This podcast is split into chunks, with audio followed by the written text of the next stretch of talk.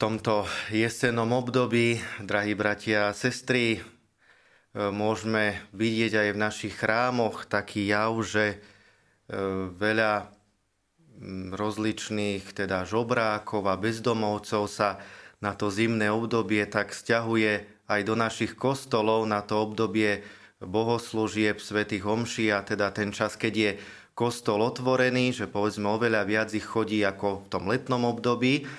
Samozrejme, častokrát prichádzajú preto, aby sa zohriali, prichádzajú preto, aby um, možno čo si žobrali od veriacich po skončení Svetej Omše. Niekedy sa aj zastavia za tým kostolným personálom, či už teda za kňazmi, za kostolníkmi a niečo pýtajú.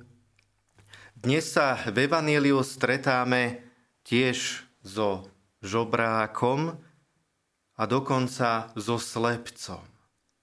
Teda jednak človekom, ktorý má teda postihnutie, čo sa týka choroby, pretože stratiť zrak je naozaj veľmi e, vážne ochorenie, ktoré hlboko zasiahne do života človeka a zároveň žobráka. Prečo? No, lebo človek, ktorý je slepý, si nedokáže sám svojou činnosťou, svojou aktivitou zabezpečiť svoje živobytie.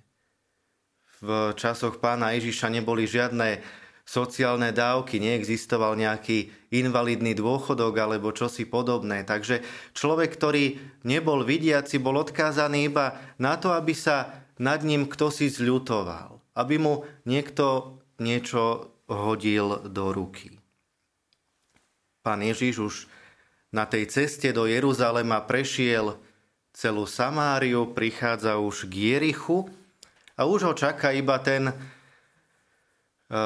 vyše 900 metrový výstup z Jericha do Jeruzalema. Keď porovnávame Lukášovo evanielium s ostatnými evanielistami, no tak napríklad svätý Marek nám píše, že tento slepec sa volal Bartimej, že bol to Timejov syn. A píše svätý Marek, že toto, toto stretnutie sa udialo vtedy, keď už Ježiš vychádzal z Jericha. Lukáš dáva tento príbeh vtedy, keď Ježiš vchádza do Jericha. Každopádne, keď slepec a žobrák e, počul, že prechádza zástup, pýtal sa, čo sa deje. Ide zástup, to znamená, že ide veľa ľudí, to znamená, že čo? No príležitosť, čo si získať. A zrazu mu hovoria, že ide tadialto Ježíš Nazarecký. A on hovorí tie slova, ktoré aj my častokrát opakujeme ako takú tú strelnú modlitbu. Ježišu, syn Dávidov, zmiluj sa nado mnou. Boli to z jeho strany už tie slová modlitby?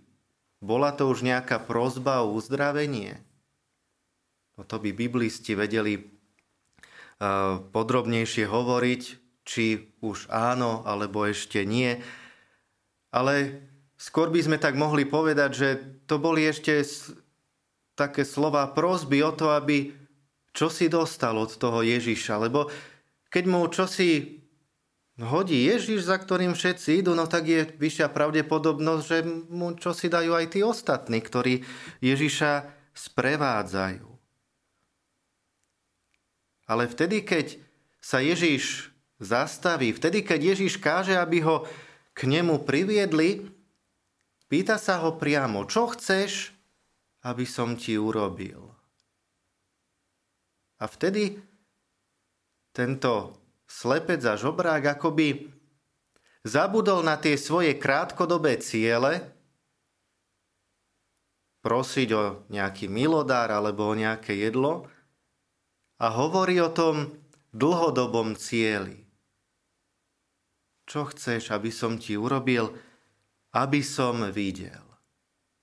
Tento slepec a žobrák si uvedomuje, že riešením jeho náročnej, ťažkej životnej situácie nie je to, aby dostal nejaké peniaze alebo nejaké jedlo. Ale jeho náročnú životnú situáciu vyrieši to, keď bude vidieť. Ježiš mu hovorí, pozeraj, tvoja viera ťa uzdravila. Teda neuzdravila ťa nejaká tvoja šikovnosť alebo nejaké konexie, nejaké známosti, uzdravila ťa tvoja viera. S čím my prichádzame za Ježišom, drahí bratia a sestry? Častokrát aj my prichádzame so svojimi nejakými trápeniami, bôľmi, aj my častokrát, čo si prežívame vo svojich srdciach, s čím prichádzame za Ježišom? Keď sa nás Ježiš pýta, čo chceš, drahý brat, drahá sestra, aby som ti urobil, nehovoríme my o tých svojich krátkodobých nejakých cieľoch.